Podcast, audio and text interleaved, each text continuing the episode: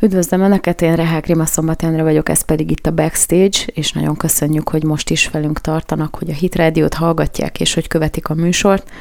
A mai műsorban öt hírt válogattam össze, vagy nagyjából öt hír köré fog csoportosulni a magyarázat. Az első az az, hogy mi is ez az amerikai abortusz törvény, és hogyha valóban igaz az, ami kiszivárgott, hogy a legfelsőbb bíróság vissza fogja vonni azt a, az 1973-as döntését, akkor hogy fog kinézni Amerika egy ilyen törvény precedens megszüntetése után. Aztán fogok néhány ukrajnai vonatkozásról is beszélni. Az egyik az, hogy a németek úgy tűnik nem nagyon akarnak belemenni a harmadik világháborúba, és ez talán most már a kancellári szintre is kezd eljutni. Aztán úgy tűnik, hogy külföldi harcosok is vannak Ukrajnában, ezt tudtuk eddig is, de most az egyik ilyen kvázi celeb, aki kint harcolt Ukrajnában, egy kicsit csalódottan tért haza, legalábbis erről számol be a bulvár média, és akkor erről is fogunk egy kicsit beszélni. Aztán az is nem olyan régi hír, hogy az ukránok sorban lövik ki az oroszoknak a hadihajóit, és akkor erről is szeretnék majd néhány szót ejteni, mert ez is elég vérlázító, legalábbis a háttere. És a végére tartogatok egy kis bulvárt, ami tényleg bulvár, úgy tűnik, hogy a Hunter Biden laptop ügyben, amit végül nem sikerült az amerikai választásokon úgy felhasználni, hogy megakadályozza Joe Biden győzelmét, most megint előkapták, és úgy tűnik, hogy ez most a laptop szerelő főszereplésével zajlik, aki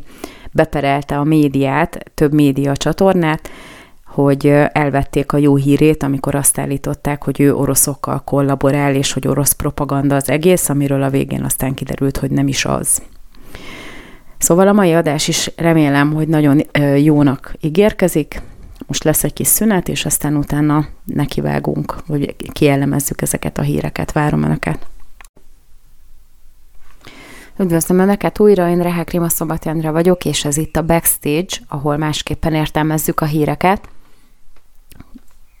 Köszönöm, hogy ma, a mai napon is velem tartanak, és mielőtt belevágnék a hírelemzésbe, el kell, hogy mondjam, hogy megújultak a YouTube csatornáink, és érdemes feliratkozni ezekre. Nyilván, aki a hitélet iránt érdeklődik, az a hitélet csatornára, vagy aki a sportot szereti, az a tribün csatornára, akkor Király Tamás kollégám kiváló műsora az Ultrahang is rendelkezik saját csatornával, érdemes böngészni, és hogyha szeretnének értesítéseket kapni arról, hogy új tartalmak kerülnek fel ezekre a csatornákra, akkor a harangra kell kattintani a feliratkozás gomb mellett, és akkor kapnak üzenetet. Hogyha bármi felkerül, de készüljenek fel rá, hogy nagyon sokat fognak kapni, mert ezeken a csatornákon szinte napi három-négy új videó is felkerül, Szóval zajlik az élet, a, a világ rengeteg dologgal szolgál, amiről lehet beszélni, és hát ez ennek a műsornak is a lényege. Ahogy ígértem a, fek, a beköszönőben,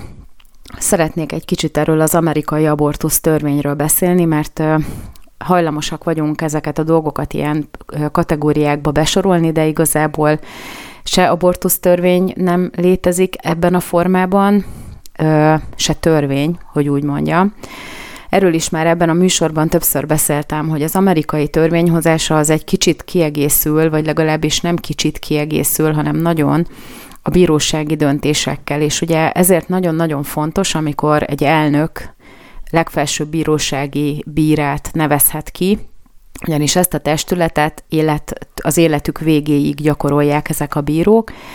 tehát, hogyha bekerül valaki, akkor minél fiatalabb, annál tovább tud szolgálni ebben a testületben, és ugye azok a precedens ügyek, vagy legalábbis amelyekből precedensek lesznek, azok kerülnek a legfelsőbb fokon ez elé, a grémium elé. És hát rengeteg, nyilván mindenki azt szeretné, hogyha az ő ügye az feljutna a legfelsőbb bíróságig, de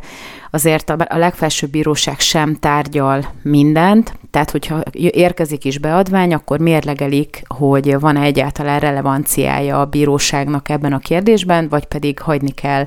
mert hogy csak jogi precedens teremtés, vagy ilyen jogi aktivizmus az egésznek a lényege, vagy legalábbis helyben lehet hagyni bármilyen alacsonyabb fokú döntést, Szóval nem minden kerül a legfelsőbb bíróság elé, de ugye 1973-ban ez a Roe versus Wade néven elhíresült ö,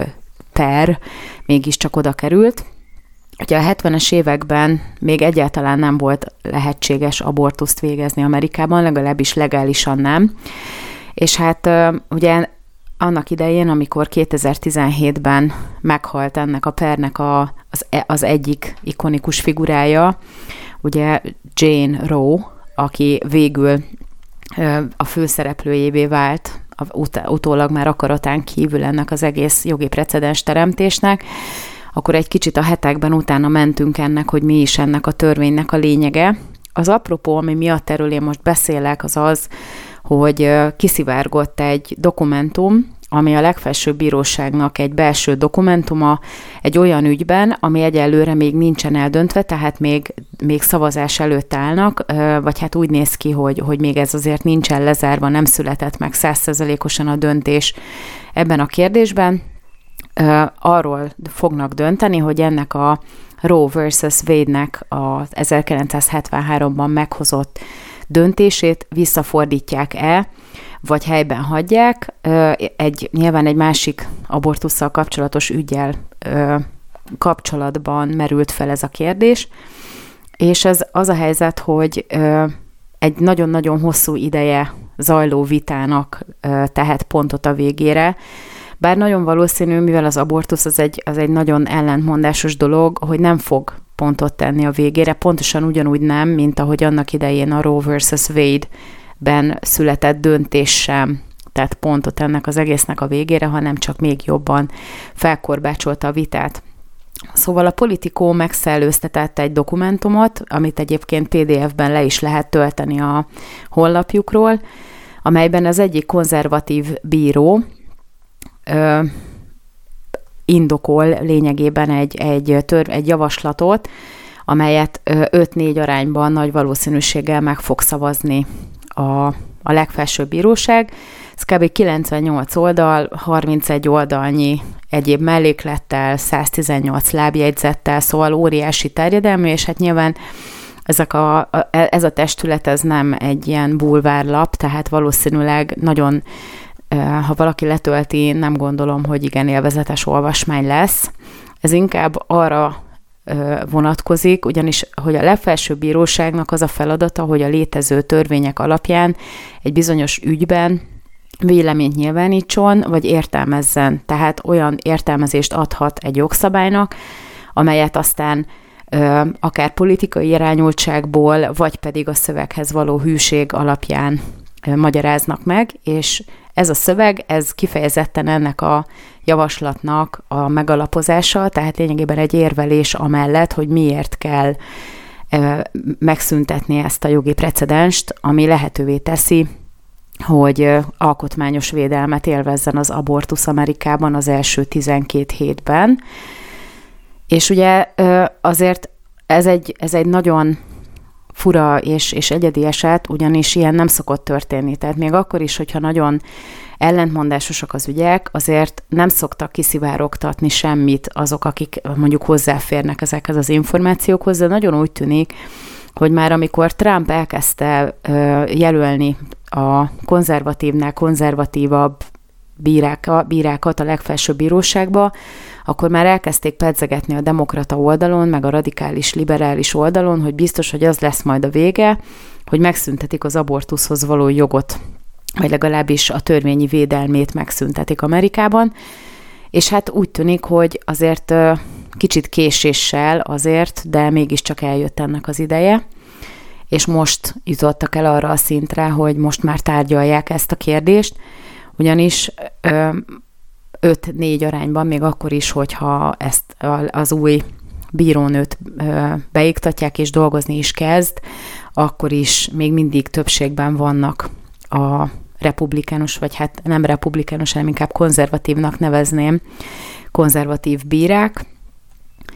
akik egyébként azért meg kell, hogy mondjam, hogy nem, nem megint csak nem ilyen párt, hű pártkatonák, hanem mindegyik arról híres, és pontosan ezért jó jelöltek, mert nem az értelmezés, meg nem a saját politikai irányultságuk vezérli őket, hanem azt keresik, hogy vajon az alkotmány az valóban tartalmazza-e azt a lehetőséget, ezt az értelmezési lehetőséget, amire ebb, akármelyik ügyben fel akarják használni. És igazából ez a jó hozzáállás, ugyanis ennek a grémiumnak az lenne a feladata, hogy azt megvizsgálja, hogy bizonyos dolgok alkotmány, alkotmányos szinten megállják a helyüket, vagy nem, és nem pedig olyan dolgokat létrehozni, olyan jogi precedenseket, amelyek egy hibás, vagy egy, egy nagyon is vitatott értelmezést lényegében törvényi szintre felemelnek, mert sajnos ezekben a tehát az amerikai bíróságokon egy legfelsőbb bírósági döntésben olyan precedens erő van, hogy azzal el lehet dönteni ügyeket, anélkül, hogy tárgyalnák, vagy megnéznék a, a bizonyítékokat, ami nyilván gyorsítja a folyamatot, de azért ettől függetlenül nem feltétlenül biztos, hogy az a helyes. És ebben a, ebben a, a, a Roe versus Wade ügyben most az, a, az az indoklás, hogy azért kell visszafordítani, mert hogy nagyon is gyenge az érvelés, amivel sikerült végül ebből egy jogi precedens teremteni. Ugye annak idején 73-ban 7 a 2 arányban döntötték el a bírák azt, hogy az első trimeszterben, tehát az első 12 hétben a, a, az anyának a helyzetére való tekintettel el lehet vetetni a gyermeket, tehát nem kell, hogy mondjuk veszélyeztesse az anyának az életét, vagy, vagy bármilyen más mondjuk életvédelmi szempont legyen fizikailag jelen, hanem hogyha az anya ettől érzelmileg instabil válik, vagy mondjuk az úgy ítéli meg, hogy az élethelyzete később ettől nagyon radikálisan romlani fog, akkor joga van az anyának eldönteni, hogy elvetesse a gyermekét, és az volt a lényeg ennek a döntésnek, hogy nem hozhat egyetlen egy szövetségi állam sem a, olyan törvényt, amely megtiltja az első trimeszterben a gyermeknek az, elvetet, az elvetését. Ugye 2017-ben, amikor írtuk ezt a cikket, akkor 59 millió meg nem született gyerek volt ennek, a, ennek az egyenlege, ennek a, ennek a legfelsőbb bírósági döntésnek.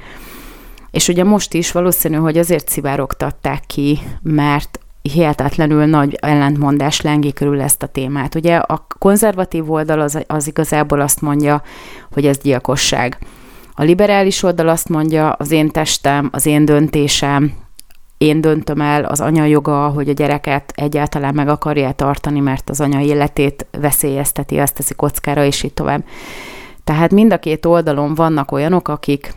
e, úgy érzik, hogy igazuk van, és igazából jelen pillanatban, hogyha ezt most eltörlik, ezt a precedenst, vagy úgy dönt a bíróság, hogy hibás volt, akkor már most 23 ország áll készen arra, hogy teljesen betiltsa az abortuszt, százszerzalékosan, és további 13 olyan szövetségi állam van, amely pedig ilyen, ilyen beindító törvényjavaslatokkal már készen áll, tehát ami azt jelenti, hogy először nagyon jelentősen le fogják korlátozni az abortuszt, és aztán nagy valószínűséggel a következő lépés az az, hogy meg is szüntetik. Magyarul azt kell, hogy mondjam, hogy azért Amerikának a legnagyobb részében ez egyáltalán nem kérdés, hogy az abortuszt ezt be kell tiltani. A, annak idején a feminista mozgalom ezt úgy kezelte, hogy igazából a nő az hadd döntse el, hogy ő maga szeretne gyereket vállalni, vagy nem szeretne. Viszont azt kell, hogy mondjam, hogy ezt már nem ott kell eldönteni, amikor már készen van az a gyerek, hanem olyankor kell eldönteni, amikor az ember túl fiatalon elkezd szexuális életet élni, vagy mondjuk, ha esetleg nem szeretne gyereket, akkor csak azért, mert kényelmetlen nem védekezik, és hát ez ugye a, a szexuális életnek egy áldó, áldásos, nem áldásos velejárója az, hogy mindig megvan benne az esély, hogy abból létrejön egy új élet, egy gyerek, és ott már, hogyha az ember a saját felelősségét nem ismeri el, akkor az abortusz törvények abban segítenek, hogy úgymond egy, egy problémától meg tudjon szabadulni. Viszont ezek a törvények, ezek nem mérik fel annak a, annak a súlyát, hogy mondjuk lelkileg mit okoz egy ilyen dolog. Ugye a szellemi vetületét azt szinte soha nem mérik fel a, a jogi vagy az egyéb törvényhozási folyamatok. Nyilván nem feladatuk, de ettől függetlenül azért ennek van egy nagyon-nagyon súlyos szellemi vetülete is, mert a Biblia alapján ez gyilkosság. Nyilván ezzel lehet vitatkozni, nem kell a Bibliával mindenkinek egyetérteni, erre van szabad akarata, joga mindenkinek, viszont azt nem lehet elvitatni, hogy amikor ez megtörténik, akkor 10-ből 8 esetben, vagy 9, az anya, aki elveteti a gyermekét, az igen-igen nagy lelki és, és szellemi teher alá kerül. Sokan nem is biztos, hogy fel tudnak állni belőle. Nyilván vannak nagyon extrém esetek, ahol nekem is van egy barátnőm, aki mesélte, kórházban dolgozik, hogy, hogy hogy van olyan betegük a, a terhességgondozóban, vagy a terhes gondozóban, aki a 20. abortuszán volt a COVID alatt, mert ugye az abortuszokat azokat nem függesztették fel a kórházakban, hanem úgymond, mint életmentő műtétet, eléggé ellentmondásos ez is, ezeket tovább folytatták, és azért 20 abortusz, az, az már, hát valószínű, hogy ott már ilyen totál kemény lélek, vagy tehát egyszerűen ott már nem tudja megviselni az embert, hogyha ez egy ilyen rendszeres dolog, és közben csak annyi történik lényegében, hogy, hogy képtelenek védekezni, vagy pedig úgy érzik, hogy ez túl kényelmetlen, és, és így mindegy, mindegy, hogy, tehát a végén mindenki magával foglalkozik. Nekem kényelmetlen védekezni, nekem fog hormonálisan problémát okozni a fogamtásgátló, és én fogok esetleg rossz helyzetbe kerülni, hogyha megszületik a gyerek. Az, hogy ez a gyerek nem tehetett róla, hogy létrehozták, az nem érdekel senkit. És ugye a magyar alkotmányban is benne van, hogy a meg nem született gyermek az egy jogalany. Amerikában, ha egy terhes nőt ölnek meg, akkor az kettős gyilkosságnak számít. Szóval lehet érezni ebben az egész vitában, hogy egyáltalán nem fehér és fekete, és lehet nekünk vé- véleményünk arról, hogy mondjuk egy, egy bizonyos esetben indokolt volt-e, hogy elvetessék a gyereket, vagy nem volt indokolt, de az, hogy törvényi szinten szabályozzák ezt a kérdést, az szerintem önmagában alapvetően teljesen hibás volt. Nyilván, hogyha teljesen megtiltják az abortuszt, az attól nem fog megszűnni, hanem nagy valószínűséggel elindul majd a turizmus olyan országok irányába, ahol erre van lehetőség. Nyilván mindenhol lehet pénzért műtéteket végeztetni. Most már elméletileg Kelet-Európában, Ázsiában is vannak olyan klinikák, ahol egy amerikai állampolgár is végeztethet akármilyen műtétet jó pénzért, és hát nagy valószínűséggel, akinek megvan rá az anyagi kerete, az, az továbbra is megteheti, és ugye pontosan ezért megy most a sírás a médiában, hogy, hogy a szerencsétlen színesbőrű, mert ezt ugye hozzá kell tenni, hogy feketék fognak ebből a leginkább ö, majd negatívan kikerülni, tehát hogy a szerencsétlen színesbőrű, aki egyébként is szegény,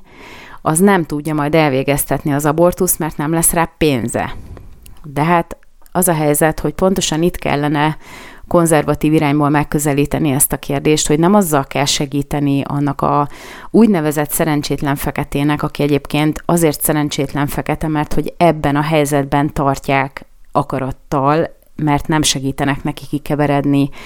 ebből a helyzetből, meg nem próbálják úgy ö, intézni a dolgokat, hogy eleve ne kerüljön ilyen helyzetbe. Az a szerencsétlen fekete, ugye tizenévesen már kimarad az iskolából, nem tanul, e, nagy valószínűséggel hamar elkezdi a szexuális életet élni, segélyekből él, ezt látja, mert ugye már több generáció így nő fel, be vannak terelve ők ilyen, ilyen gettókba, és persze, hogy determinálva van az élete, és akkor azok, akik meg egy ilyen döntést meghoznak, és közben ott van 59 millió gyerek, amelyik nem született meg, az, az, az, azok meg, meg felhasználják őket arra, hogy ezzel úgymond igazolják ezt a döntést, hogy mégiscsak meg kell engedni az abortuszt, mert hogy nem elég, hogy szerencsétlenek, még ostobák is, mert ugye nem védekeznek, meg nem figyelnek oda, és így tovább, tehát azért megesik. Szóval ez az egész valahol egy ilyen hihetetlenül gonosz dolog, és hogyha ezt az ember egy kicsit jobban megkapargatja, akkor rögtön lehet látni, hogy például a Planned Parenthood, ami a legnagyobb amerikai abortuszklinika, és ugye már világszerte több helyen vannak kirendeltségeik, meg azért más néven támogatnak nagyon sok ilyen jellegű kezdeményezést. Ott az például, amikor megalapították, ott az volt a koncepció, hogy a feketéknek kell segíteni, hogy minél több gyereket vetessenek el. Magyarul ez ilyen enyhe náci, vagy nem is enyhe náci beütéssel jött létre, ezeket, ezeket elhallgatjuk, és akkor itt most a nagy jogvédő, meg, meg a feketék jogainak a, a védelmére ö, tetszelgünk, de közben pedig egyáltalán nem erről van szó. Szóval ö, nagyon kíváncsi leszek rá, körülbelül június elejére várható, hogy ebben a, ebben a kérdésben döntés születik a legfelsőbb bíróságon, és aztán utána beindulnak majd futószalagon azok a törvények, amelyek ezt meg fogják tiltani.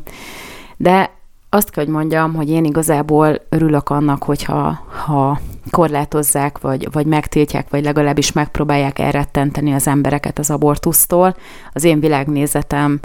ezt tartja helyesnek, legalábbis azt, hogy ha megfogant a gyermek, akkor sokkal jobb, hogyha örökbe adják. Rengeteg olyan szülő van, aki, akinek nem lehet gyereke, vagy bár akár fizikai probléma van, vagy bármilyen mentális vannak helyzetek, amikor nem tudja megállapítani az orvostudomány, hogy két egészséges embernek miért nem születik gyereke.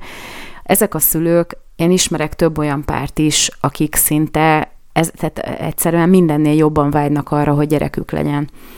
Ha megszüli az az ember azt a gyereket, akkor adja örökbe erre. Vannak nagyon jó csatornák, amelyek segítenek, hogy minél kisebb ö, traumával történjen meg ez a dolog, és akkor nem kell megölni, hanem megmarad a gyerek is, meg örömet szerzünk egy házas párnak vele, akik meg szeretni fogják és felnevelik. És akkor mindenki nyer, és nem pusztul a társadalom, meg egyre kevesebben vagyunk, hanem akkor megvan az esélyre, hogy legalább valamilyen formában azért legyen reprodukció. Szóval van erre jó megoldás is. És persze, ha valaki attól fél, hogy az alakja megváltozik, azt nagyon sajnálom. Mondjuk azért, mert az alakja megváltozik, az viszont egyáltalán nem indokolja, hogy azért vetesse el a gyereket. Már pedig sajnos ez is az egyik indok közé, tehát az indok, indokok közé tartozik. Szóval érdemes lesz majd tovább figyelni ezt a vitát. Ebből is látszik, hogy ugye elkezdték fenyegetni a bírókat rögtön, és hát most kénytelenek ugye felállni és azt mondani, hogy na álljon meg a menet. Eleve nem szokás, hogy kiszivárogjon, el is indult egy, egy eljárás, hogy kiderítsék, hogy hogyan történt, és nem fogja a bíróság azért, mert fenyegetik, megváltoztatni a véleményét, mivel ez nem egy ilyen grémium, ez nem, tehát nem, nem attól függ, hogy mit döntenek, hogy most odaállítanak egy fegyverest a házuk elé az ellenzők, vagy nem. Szóval nagyon, nagyon parázs vita zajlik, és hát nem ez volt az utolsó, valószínűleg, hogy mi is beszéltünk erről, de érdemes lesz majd a következőkben is figyelni erre. A továbbiakban fogok még Ukrajnáról beszélni, meg lesz egy kis Hunter Bidenes bulvár is, szóval ne menjenek sehova. Üdvözlöm Önöket újra, én Rehák Rima Szombati Andra vagyok, ez pedig itt a Backstage, ahol másképpen értelmezzük a híreket. Nagyon köszönjük, hogy a Hit Rádiót hallgatják, és ha esetleg lemaradtak volna a műsor elejéről, akkor ezt a műsort szerdán délután kettőkor a Hit Rádió megismétli. Egyébként pedig a Hit Rádió archívumában az összes többi korábbi adás megtalálható.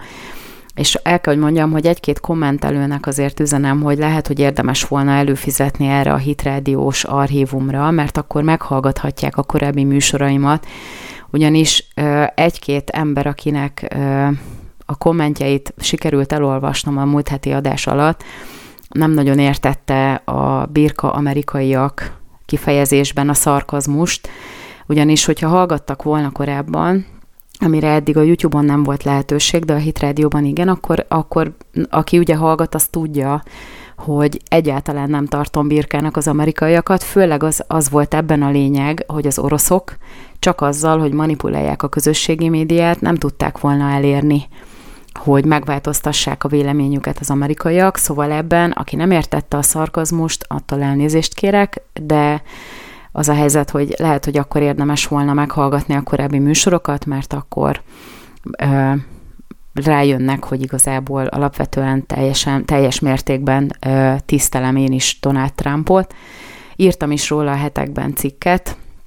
és ö, üzletemberként szinte zseniálisnak tartom. Ettől függetlenül az a véleményem, hogy egy, hogy egy ripacs, aki mindenféle filmekben, meg, meg Las Vegas-i közvetítésekben mutogatja saját magát, és állandó közlési kényszere van, de ehhez meg, ez meg az én véleményem, ettől függetlenül nagyon tisztelem, és hogyha bárki hallgat, akkor ezt ellenőrizni is tudja az archívumban, szóval ezért is érdemes előfizetni az archívumra. Itt bezárom az árójelet. És hát a YouTube csatornán is most már az, a műsorral egy időben elérhető lesz ez a felvétel, így akkor meghallgathatják olyankor is, amikor esetleg a rádióban ez nem megy, vagy amikor pont ráérnek,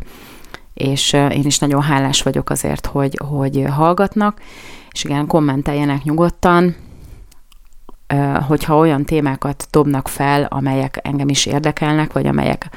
nagyon olyan módon megjelennek a, a nemzetközi sajtóban is, akkor azokról mindenképpen fogok majd beszélni a következő műsorokban.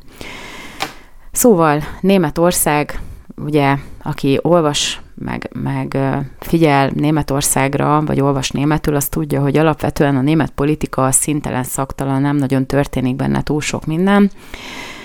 Vannak benne azért ellentmondások, nyilván most az, hogy színre került a, a, a zöld párt, egy kicsit megbolygatta a dolgokat, vagy ott volt az AFD, azért néha elindulnak ebben bizonyos ö, dolgok, van, vannak benne izgalmas részek, de általánosságban egyáltalán nem szokott nagy felbojdulást okozni a német politika. Most viszont úgy tűnik, hogy ö, ugye Magyarország elleni úszítás zárójelében szépen a német politika így, így elsúnyog, mert, mert hogy ők is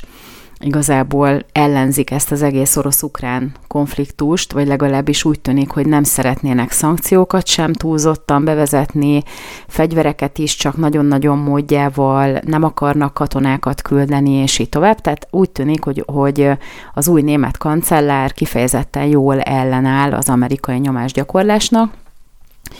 és most eljött az a pillanat, amikor már nyílt leveleket küldenek a német értelmiségiek, 28 neves német művész, politikai személyiség, tudósok küldtek levelet Olaf Scholz kancellárnak, és bátorítják, hogy továbbra is ragaszkodjon ahhoz, hogy ne küldjenek nehéz fegyverzetet Ukrajnába, és hogy igazából lépjen közbe a német kormány, és próbálják megakadályozni valahogy, hogy továbbra is elhúzódjon a háború, hanem legyen e, béke megállapodás. És igazából arra hivatkoznak, hogy, hogy mindenkinek erkölcsi, elvi, politikai kötelessége az agresszióval szemben ellenállni, és hát nyilván persze ennek vannak határai, a politikai etika megköveteli, hogy, hogy ebben egy bizonyos szint után már nem lehet részt venni, és azt írják, hogy a meggyőződésük szerint most értékel azt a határt, amikor ki kell szállni ebből az egész ügyből, mert nagyon úgy tűnik, hogy van hajlandóság arra, hogy atomháborúvá eszkalálódjon ez a konfliktus, viszont ezt nem lehet megengedni. Tehát Amerika eljátszhat ezt nyilván nem az értelmiségiek írták Olaf Scholznak, hanem ezt már én teszem hozzá, hogy Amerika messziről eljátszhat itt, és ugye ott azért néha elhangzik egy-egy érdekes megjegyzés, hogy az utolsó katonáig harcolni fogunk, de hát milyen katonák? Ukrán, meg orosz katonák, amerikai katonák Lengyelországban állomásoznak, és hivatalosan elvileg nem harcolhatnak amerikai katonák, majd erről is fogok egy kicsit később beszélni a külföldi zsoldosokról, de ettől függetlenül, hogyha egy állam belép a háborúba azzal, hogy nehéz fegyverzetet meg katonákat küld,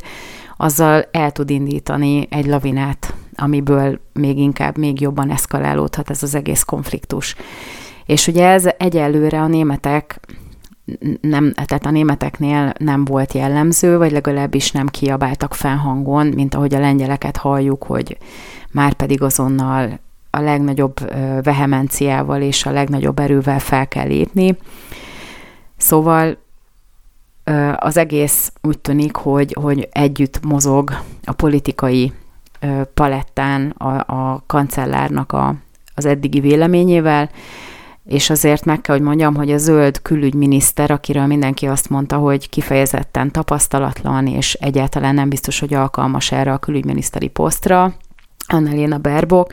ő is igencsak karakánul kiállt az amerikai kollégával szemben még a legelején az egész konfliktusnak, és elmondta, hogy már pedig nem szeretnénk ebben semmilyen módon legalábbis tevőlegesen részt venni. És ez kifejezetten pozitív, azt kell, hogy mondjam, ugyanis Németország egy nagyon jelentős súlyt képvisel az Európai Unión belül, Emmanuel Macron, akit újra választottak, vagy legalábbis folyamatban van, hogy, hogy megválasszák, hogy újra kormány alakulhasson Emmanuel Macron vezetésével, ő pontosan ugyanez a mérsékelt, legalábbis most úgy tűnik, hogy ugyanez a mérsékelt vonal, ami hát ha megakadályozza, hogy az Európai Unió ebbe úgy, úgy lépjen be, ami aztán végzetessé válhat Európa számára. Ugye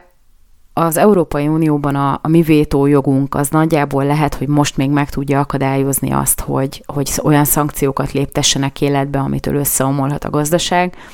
de hát már az amerikai pénzügyminiszter is nagy nehezen megállapította, hogy, hogyha a szankciók életbe lépnének és megszűnne a foszilis energiahordozók behozatala Oroszországból, akkor Európa gazdasága így együtt teljesen megroppanna. És igazából ez az egész helyzet Európának a bukását is okozhatja.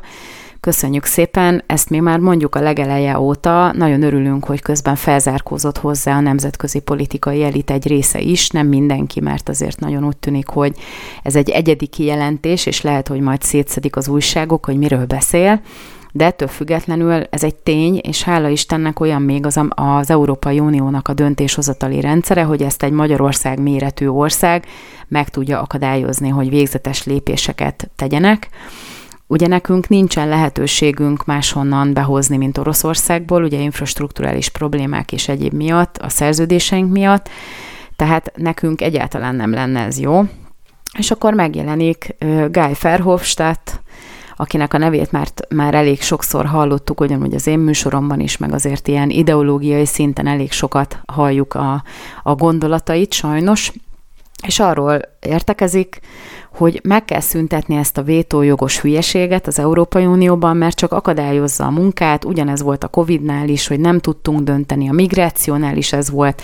itt is, az ukrán politikánál is, de hát azt kell, hogy mondjam, hogy hála Istennek, hogy van ez a vétójog, mert különben mindent ránk szabadítottak volna. És akkor azt mondják, hogy mi nem passzolunk meg, nem próbáljuk meg magunkat hozzáigazítani az Európai Unió normáihoz, de hát azt kell, hogy mondjam, hogy amikor mi beléptünk az Európai Unióba, ezekről a dolgokról szó nem volt. És azt is lehetne mondani, hogy közben úgy változott meg az Európai Unió, hogy ahhoz már nem lenne szabad idomulni. És az jó, hogy van ez a vétójog, de hogyha már most erről beszélnek, akkor valószínű, hogy előbb-utóbb találnak rá valamilyen módot, hogy ezt, ezt megpróbálják kilőni. És hát úgy tűnik, hogy a nato belül is van egy ilyen vétójog, nem is úgy tűnik, hanem ez teljesen így van, a NATO sem hoz döntést úgy, hogy nem konszenzus alapján megy az az egész dolog. Magyarul, ha akár melyik ország kezdeményezni mondjuk ezt az úgynevezett békefenntartó missziót, ami egyébként azonnal háborús konfliktusba kerülne, akkor egy ugyancsak Magyarország méretű kis ország megakadályozhatja, hogy ez így legyen, és ezért is volt álságos egy kicsit az ellenzéknek a, a viselkedése a választási kampányban, akik azt mondták, hogy hát ha a NATO úgy dönt, akkor küldünk katonákat. De hát bocsánat, ha mi azt mondjuk, hogy nem, akkor a NATO nem dönt úgy. Ez egy pontosan ilyen egyszerűen működő dolog, és hát lehet, hogy ezért a sok ellenzéki politikus között egy-kettő azért mégiscsak ismerte ezt a dolgot, hogyha az ilyen laikusok, mint én, tudják, hogy, hogy így működik a NATO, lehet, hogy kicsit kellett volna utána nézni, és akkor rájöttek volna, hogy mennyire nem állja meg a helyét, amit mondanak. Ettől függetlenül minden esetre Ukrajnában NATO, mint testület nem fog küldeni katonát, pontosan azért nem, mert ugye védelmi feladatai vannak, és Ukrajna nem tagja a NATO-nak. És hogyha bármelyik tagállam azt mondja, hogy köszönjük szépen, mi ebben nem akarunk részt akkor nem küldhet. Tehát itt ennyi az egésznek a, a lényege. Viszont Amerika, meg Lengyelország, meg a szlovákok, ugye, akik miatt most nagyon úgy tűnik, hogy Kárpátalját is elkezdték bombázni, legalábbis egy-két stratégiai célpontot az oroszok, mert ők ugye szállítanak ö, fegyvert Ukrajnába. Ö, tehát ezek ugye önálló államként, nem mint NATO, azért belekeveredhetnek itt a konfliktusba, ez az ő problémájuk. És hát Amerika nagyon úgy tűnik, hogy elég rendesen segít is ebben a témában, mert uh, uh, ahogy az ukránok kilövik ezeket a hadihajókat. Most a Frankfurter Allgemeine Zeitungban megjelent egy, egy cikk arról, hogy amerikai titkosszolgálati információk alapján sikerül kilőni ezeket a hadihajókat. És ugye ilyen kedves, ártatlan amerikai módon magyarázzák ezek a hatóságok, hogy ja, hát mi nem tudtuk, hogy ők meg akarják támadni ezeket a hadihajókat. Szóval az a baj, hogy, hogy már olyan szinten hozzá vannak szokva ahhoz, hogy a média az teljesen agyhalottá teszi az embereket. Most megint direkt sarkítok, elnézést kérek. Tehát ez, hogy én odaadom neked azt az információt, mikor háborúban állsz azzal a, azzal a másik országgal, megmondom neked, hogy figyelj csak, azon a helyen lesz ekkor és ekkor az a hadihajó, ami egyébként stratégiai fontosságú az ellenfelednek a hadseregében, és akkor én azt odaadom neked ezt az információt, de nem gondolom ám, hogy te azt fel fogod használni, hogy majd te megtámadod azt a hajót, akkor miért, miért adom oda neked, vajon? Tehát az egész egy ilyen hihetetlen hát vérlázító már a stílus is, hogy nem hittük, hogy majd fel, hogy fel fogják használni. Hát akkor meg, akkor miért kell nekik odaadni? Persze, hogy felhasználják, meg ugye meg akarják nyerni a háborút, védik a saját országukat, olyan mélyütést akarnak bevinni az ellenfélnek, hogy ők nyerjék meg a háborút. Teljesen egyértelmű, hogy fel fogják használni, hogyha kapnak egy ilyet. Ráadásul ugye most az is felröppent, hogy az ukrán hadseregnek a vezetése ki akar iktatni 12 orosz tábornokot,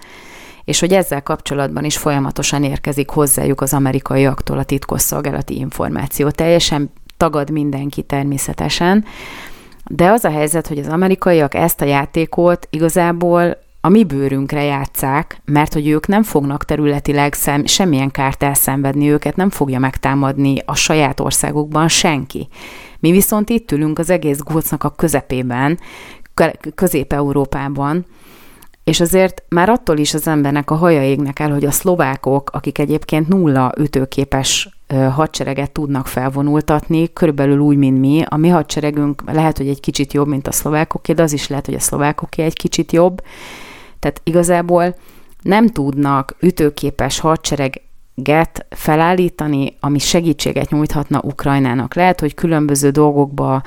ö, tudnak segíteni, de annak meg mi értelme van kicsibe? Csak azért, hogy belekeveredjünk? Tehát az egésznek nincsen értelme. És akkor közben ugye ott is sikerült kiiktatni a jobboldalit, aki ugye baloldali ö, ö, kormányfő volt, és de mégiscsak valamilyen szinten konzervatív, meg, meg nagyjából amerikai érdek ellentéte, amerikai érdekkel ellentétes retorikát alkalmazott, és hát ugye úgy tűnik, hogy, hogy oda kellett ültetni Szlovákiában is valaki olyat, akivel jó kapcsolatot ápol az amerikai Egyesült Államok, Szóval szépen lassan iktatják ki körülöttünk a, a különböző országokban azokat a hangokat, akik ellene, ellenük mondanak bármit, ugye hát nyilván Ukrajnában 2014-ben pontosan ugyanezt történt, és hát ennek aztán a végén az a következménye, hogy lényegében az ukránok halnak meg, meg majd azok az országok, akiket még talán reméljük, hogy nem lesz ilyen, de hogyha belekeverik ebbe az egész konfliktusba. És akkor, és hülyének néznek minket annyira, hogy azt mondják, hogy ja, nem gondoltuk, hogy fel fogják használni az információt. Hát bocs, tehát azért ezt, ezt szóval ez a, ez a szint, ez már a CIA-nak is eléggé alacsonyan van sajnos. És hát tele van külföldi katonával, úgymond a, a front, legalábbis ezt mondja a média, ami egyébként azért nem igaz, mert ezek a külföldi úgynevezett katonák, ezek úgy tűnik egy élménybeszámoló alapján, hogy egyáltalán nem harcolhatnak. De erről majd egy kicsit később, most jöjjön egy kis szünet, és aztán utána folytatjuk. Üdvözlöm Önöket újra, én Rehák Rima Szombati Endre vagyok, ez pedig itt a Backstage, és ahogy ígértem, még lesz egy olyan hír, amit Ukrajnával kapcsolatban kicsit meg akarok uh, említeni. Ugye már most többször elhangzott, meg, meg több helyen lehet olvasni, hogy egy kanadai mesterlövész kicsit csalódottan hazatért, most nem olyan régen Kanadába az ukrán frontról, és azt nehezményezte, hogy egyáltalán nem is tudott harcolni, nem tudott egyáltalán, talán vagy kétszer lőtt, akkor is csak figyelmeztető jelleggel, és hogy az egész egy ilyen óriási fejetlenség. És akkor ugye,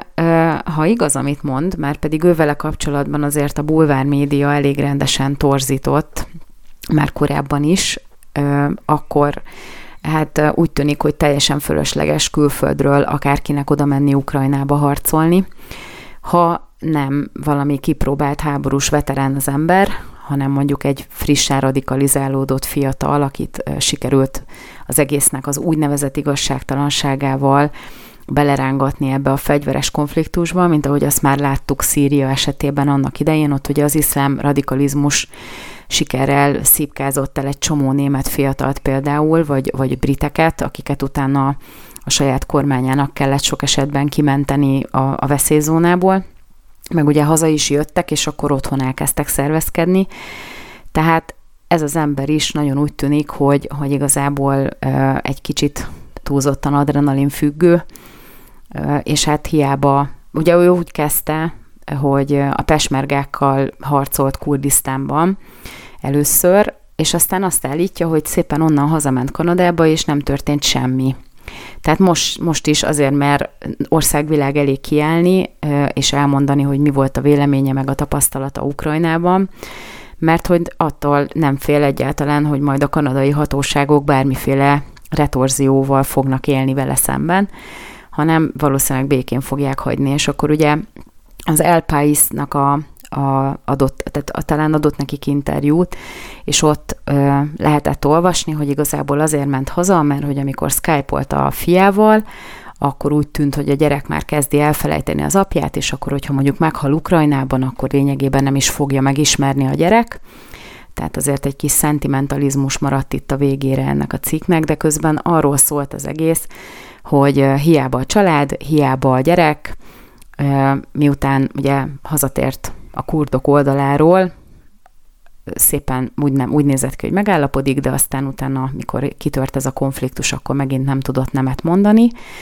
és becsatlakozott, és ő, ő végül is kijutott a frontra, mert hogy neki van neve, tehát pontosan azért, mert ugye már bizonyított a pesmergák mellett, mint mesterlövész, ezért ugye ismert ezekben a körökben, és így ő már kikerülhetett a frontra, de ugye ő mondja el pont, hogy egy csomó önkéntes az nem is megy a frontra, mert ugye nem tudnak velük a, az ukrán hadseregben mit kezdeni, tehát nem tudnak nekik fegyvert adni, nincsen ellátmány, nincsen igazából terv, hogy mit, hogy merre, kit hova vezényelnek, mit kell csinálni, hanem egy ilyen fejetlenség uralkodik, és lényegében a már menekülő, meg nehéz, nehéz helyzetbe került civilektől veszik el az élelmet, meg, a, meg az üzemanyagot, meg minden. Ráadásul úgy, hogy igazából nem is tudnak harcolni, tehát tök értelmetlen, hogy ott vannak. És hát az, az egy dolog, hogy, hogy ugye ez az ember ez csalódott volt azért, mert nem tudott harcolni, ami hát az ő lelki világáról egy, egy nagyon világos képet nyújt, Másrészt viszont úgy tűnik, hogy, hogy az ukrán vezetésnek teljesen mindegy, hogy kit áldoz be, vagy hogy egyáltalán milyen hatással vannak ezek a, ezek a hívások, mert ugye azért a, közösségi médiában a, azok a celebek, vagy hát celebek, szóval azok az ukrán nemzetiségű híresebb emberek, akik mondjuk más országokban karriert tudtak csinálni, ők hívják a külföldi úgymond támogató önkénteseket, hogy menjenek az ukrán frontra, majd mi adunk nektek fegyvert, és akkor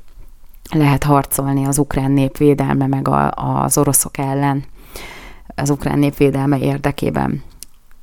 De úgy tűnik, hogy ez is csak propaganda lényegében, mert hogy alapvetően olyan veszélyeknek lesznek kitéve ezek az emberek, meg, meg olyan retorziókkal nézhetnek szembe, mert nem biztos, hogy minden ország olyan, mint Kanada, hogy azzal szemben fellép, hogyha adsz egy pofont a gyerekednek, és mondjuk a gyerek elmondja az iskolába, és akkor elveszik tőled, mert hogy milyen utolsó gonosztevő vagy, és hogy az annak a gyereknek joga van ahhoz, hogy ne verjék meg. De egy ilyen embernek, aki egyébként úgymond brahiból mert ezt azért nyilván most ő nem azt mondja, hogy annyira megindította az ukrán konfliktus, hanem hogy volt megint lehetőség úgymond zsoldosként beállni egy hadseregbe, egy háborús konfliktusba. Oda ment, és akkor csalódott, hogy nem sikerült neki harcolni. Tehát igazából az egész valahol médiának, tehát egy, egy, egy média hír, és most is mi is erről beszélünk, nem arról, hogy, hogy senki nem akar békét kötni, vagy legalábbis az oroszok próbálkoznak, de az ukránok nem hajlandóak belemenni semmibe, és ráadásul folyamatosan uszítják őket, hogy semmit se fogadjanak el, a nyugat-európai vezetők egy része, meg az amerikai vezetők, akik úgymond tanácsadóként ott vannak. Tehát nem arról beszél a média, hogy, hogy, hogy itt háborús uszítás zajlik, és hogy mindenáron eszkalálni akarják ezt a problémát. És ott van egy Zelenszky, aki ahelyett, hogy megoldásra törekedne, egyre durvább konfliktusokba hajszolja bele az országot, meg az oroszokat a saját, népét, a saját népe ellen, hanem arról beszélünk, hogy ez az ember ez, ez csalódott volt, és hogy, hogy igazából nem nagyon tudott harcolni. Tehát, hogy oda hívják a klicskóék az embert Ukrajnába, hogy menjen harcolni, de közben nem is lehet. Tehát valahol az egész, én úgy látom, hogy, hogy egy ilyen teljesen partalan média konfliktus is, és ezt viszont mindenféleképpen vagy napvilágra kell hozni, le kell leplezni, és aztán utána meg kell fordítani. Egyébként, aki azt gondolja, hogy orosz párti vagyok, meg hogy úgy gondolom, hogy ez egy, ez egy igazolt háború, az nagyon téved, mert egyáltalán nem vagyok orosz párti. Az lenne a legjobb, hogyha ebből nem lett volna konfliktus, egy csomó mindennek nem lett volna szabad megtörténnie. Nyilván pont az egyik ismerősömmel beszélgettünk róla, hogy, hogy ha kint vagy az iskola udvaron, és almát eszel, és ott van egy nálad hatszor nagyobb gyerek, akkor ha nem akarod a sürgősségén végezni, akkor jobban teszed, ha odaadod neki az almát. Ettől függetlenül ez egyáltalán nem igazságos dolog, viszont ez egy bölcs döntés. És most itt úgy tűnik, hogy Oroszország, ez a hatszor akkora gyerek az udvaron, aki próbálja a saját érdekvé, érdekeit úgymond a saját gondolatai mentén megvédeni, és lehet, hogy nincs igaza, de ettől függetlenül sokkal erősebb, mint a másik gyerek, aki almát teszik. És igazából annak is kellett volna, hogy esze legyen, aki odaadta neki azt az almát, holott tudta, hogy attól fel fog, tehát azzal fel fogja idegesíteni a hatszor akkor a gyereket az udvaron. Most nagyon kisarkítva és nagyon leegyszerűsítve fogalmazok, mert nyilván nem ennyi ez az egész konfliktus, de ettől függetlenül Oroszországnak a, a bűnösségét ez semmivel nem csökkenti, hogy úgy gondolja, hogy neki igaza van. Sőt, de az a helyzet, hogy van a geopolitika, és az az igazság, hogy nagyon úgy tűnik, hogy manipuláció, igen erős manipuláció zajlik abba az irányba, hogy minél nagyobb konfliktus kerüljön ebből, és hát nekünk viszont, meg a többi résztvevőnek igenis józanságra kellene inteni mindenkit, és arra kellene törekedni, hogy a manipuláció megszűnjön, az az egyik, a másik pedig, hogy ne legyen ebből egy még nagyobb háború, mert az senkinek nem lenne jó. Most az, hogy ennek az közvetlen következménye az lehet, hogy Afrika éhezni fog, mert hogy ki vannak szolgáltatva a gabona importnak, és ugye az Ukrajnából, Oroszországból érkezik, az, az egy olyan időzített bomba, amivel kapcsolatban olyan csak volt egy kiváló megszólaló a hitrádióban, tehát érdemes ezeket meghallgatni, mert lehet, hogy minket Afrika nem érdekel, de mit fogunk csinálni, hogyha azok az emberek a végső kétségbeesésükben egyszerre felkerekednek és elindulnak Európába, ahol azt hiszik, hogy van étel. És ez egy egyszerű dolog, hogy ételt szeretnének, és hát mi is azt mondhatjuk, hogy figyelj már, mit kerestek itt, nekünk sincsen. De akkor ott az már késő lesz, és ugye ebből sajnos lehetnek ilyen következmények is, hogy, hogy egész kontinensek fognak megmozdulni, mert, mert nem lesz, mert nincs élelem. Szóval azért ez, ez egy, egy sokkal bonyolultabb, nagyobb probléma. Mi pedig azzal foglalkozunk, hogy ez az ember, ez kicsit csalódott, mert hogy csak kétszer tudott lőni az ukrán fronton, és aztán hazajött, mert hogy attól fél, hogy a gyereke nem fogja megismerni. Szóval szerintem a médiának a, a szintje is kifejezetten hát egyre, egyre alacsonyabb, és a fontos dolgok helyett nyilván a bulvárral foglalkozik, ami, ami igen szomorú. És hát ennek megfelelően most én is bulvárral fogok foglalkozni a végén. Hunter Biden és a laptop ugye még egy pár percig valószínűleg azért téma lesz ebben a műsorban. Most megint lesz egy kis szünet, és aztán utána ezzel lezárom a mai műsort.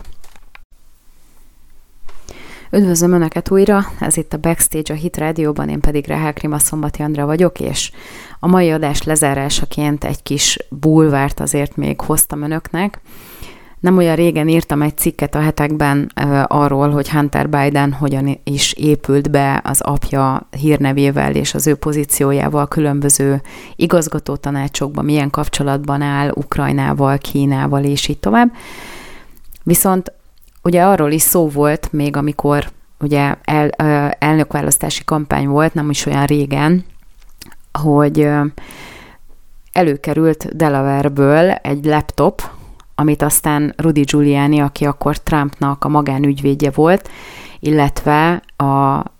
New York Post nevű újság, meg, tehát megpróbálták ezt a hírt, meg a laptopot arra felhasználni, hogy bemutassák, hogy igazából a korrupció az nem Donald Trump oldalán súlyos inkább, hanem, hanem a Biden family az sokkal inkább mélyen benne van ezekbe a dolgokba, és hogy nem lenne szabad egy olyan embert az amerikai állam élére engedni, aki ilyen mélységben össze van fonódva külföldi államokkal, ráadásul olyanokkal, mint Kína. Viszont akkor az FBI elsúnyogta egy kicsit ezeket a dolgokat, meg az egész média, a CNN, Politico, Daily Beast, mindenki egy emberként háborodott fel, hogy hát ez, ez Russian propaganda, az egész orosz propaganda, biztos, hogy nem biztos, hogy nem igaz, és hogy ez az ember ez csak ilyen szenzáció hajház, ráadásul, hogyha ilyen információkat próbál a médiában megszellőztetni, akkor az tuti biztos, hogy, hogy az oroszoktól kapta azért, mert az oroszokkal kollaborál. Na most abban a pillanatban ez azért működött, tehát sikerült elkendőzni ezeket az ügyeket úgy, hogy a közvéleménynek a legnagyobb része, aki ugye ezeket a felületeket olvassa, az elhitte, hogy ezek igazából orosz propagandának a termékei, és hogy nem igaz. Viszont most nem olyan régen a New York Times szépen csöndben egy ilyen nem szalagcímes online cikkben elismerte, hogy hát igen, azért azon a laptopon ami előkerült, azon igaz információk voltak, az tényleg Hunter Bidennek a laptopja volt, és tényleg voltak rajta olyan e-mailek, amit a, az ukrán gáz szolgáltató cégnek a, az egyik igazgató tanácsi tagja írt, vagy pedig olyan információk, például a, a Morgan Stanley-nél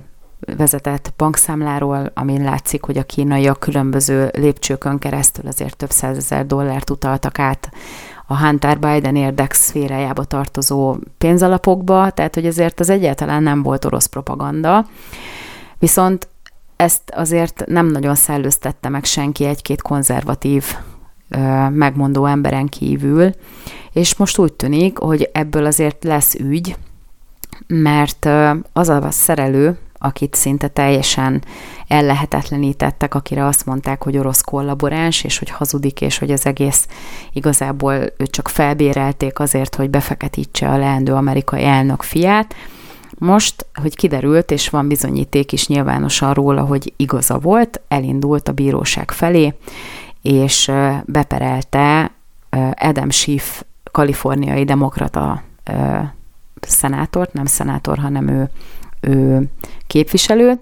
aki ugye az, e, az egyik ilyen kulcsfigura volt ebben a dologban, beperelte a CNN-t, a politikót és a Daily Beast-et is, és egy millió dollár kártérítésre pereli őket, ami egyébként nyilván nem fedezi azt a, a jó hírében esett kárt, amit emiatt az orosz propaganda kiabálás miatt elszenvedett, és igazából nagy valószínűséggel, mivel ugye most már mindenhol be van volva, hogy igaz volt az egész laptop story,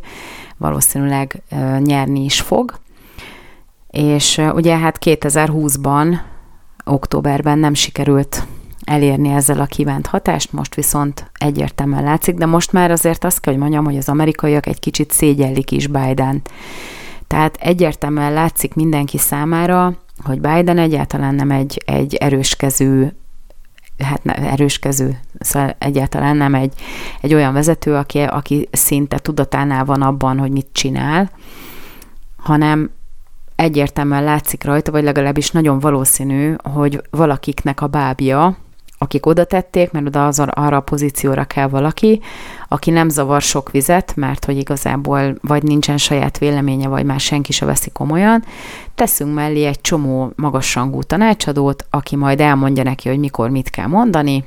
nem engedjük túl sokat a média elé, mert akkor ki fog derülni, hogy igazából ő tényleg nem használható már semmire, vagy hát nagyon-nagyon kevés dolog az, amiben, amiben hát pozitívat tud egyáltalán hatni, és azt azért el kell mondani, hogy, hogy szinte most már a demokrata oldalnak is valószínűleg nagyon kínos, de valószínűleg nem fogják azért elmozdítani.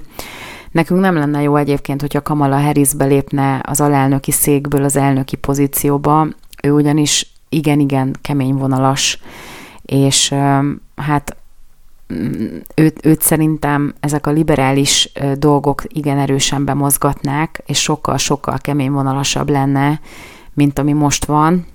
Most még azért főleg úgy, hogy a vókizmus ellen egyre több konzervatív hangot lehet hallani, igaz, hogy még csak halkan, meg néhány helyen, de azért már, már megpróbálnak ellenállni, legalábbis elkezdtek. Egy Kamala Harris azt szerintem csirájában folytaná el ezt a dolgot, és hiába mondja Tucker Carlson, hogy Amerika az utolsó létező működő demokrácia a világon, azt kell, hogy mondjam, hogy igen, igen nagy tévedésben van Tucker Carlson, és mindenki, aki ezt gondolja, ugyanis egy olyan országban, ahol nem lehet az embernek szabadon elmondani a véleményét, mert törlik a különböző közösségi média felületről, vagy mondjuk vásárol 44 milliárd dollárért egy céget a saját pénzéből, meg ugye az ő neki a portfóliójára megadott hitelekből, vagy kölcsönökből, és akkor beszólnak neki, hogy nem merészeljél azt csinálni a saját tulajdonoddal, amit szeretnél, mert ilyen, meg ilyen, meg ilyen szabályaink vannak, meg ahol be lehet perelni egy keresztény embert azért, mert a saját vállalkozásában, amihez egyébként joga lenne, hogy eldöntse, hogy kivel akar üzletelni, nem akar egy meleg házaspárnak tortát sütni, mert ellenkezik a világnézetével. Ott őt be lehet perelni, és hosszú ideig el lehet lehetetleníteni, szinte teljes csődbe lehet vinni, tehát én ezt nem tartom demokráciának, mert ezeket az ügyeket nem is lenne szabad, hogy egyáltalán bárki tárgyalja, viszont ettől függetlenül ezek bekerülnek a bíróságok elé, és hát az az igazság, hogy, hogy a demokrácia az az alapszintű szabadságjogokkal kezdődik, és azokat nem írja felül egy harmadik kategóriás, ötödik körben kitalált valamiféle olyan jog, ami egyébként nem is biztos, hogy jogként definiálható lenne. Mindegy, én nem vagyok jogfilozófus, nem akarok ebbe belemenni, de ettől függetlenül attól tud működni valami, hogy azokat a szabadságjogokat, amelyeken alapul az egész társadalom, azokat a legmesszebb menőkig tiszteletben tartja, ahogyan azt az alkotmány meg az alapító atyák akarták. Na most ez alapjaiban rendül meg, vagy legalábbis rászkódtak nagyon sokáig ezek az alapok, és én ezért örülök neki, hogy a legfelsőbb bíróságban konzervatív többség van, és ezért várom nagyon-nagyon nagy lelkesedéssel a novemberi időközi választásokat, mert lehetséges, hogy nem fogják tudni egy ennyi helyen, ilyen mértékben befolyásolni a választásokat úgy, mint ahogy az elnök választást tudták befolyásolni, hanem lehet, hogy, hogy ki fog derülni, hogy egyébként az egész országban republikánus többségű ö, parlamentek fognak létrejönni, republikánus kormányzókkal, és akkor majd meglátjuk, hogy a következő két évben a nagy vókizmussal tudnak-e mire menni, és nagyon reméljük, hogy nem hanem lesz egy, egy konszolidáció, és egy kicsit a józanész is győzedelmeskedik majd néha-néha. Szóval kíváncsi, kíváncsian várjuk, hogy ennek a pernek mi lesz a vége, és én szívből kívánom, hogy ennek az embernek kárpótolják az üzletét, meg a jó hírét, mert tényleg felhasználták egy, egy igen piszkos játékban, de sajnos ez már nem változtatja meg azt a tényt, hogy ettől függetlenül Joe Biden Amerika elnöke még legalább két évig, hogyha közben nem jön valami. Én nagyon köszönöm, ha nekem se jön közbe semmi, akkor a jövő héten újra találkozunk. A mai napra elbúcsúzom, nagyon köszönöm, hogy velem tartottak. Minden jót és további jó rádiózást vagy YouTube-ozást kívánok Önöknek. Vigyázzanak magukra, szép estét, a viszonthallásra!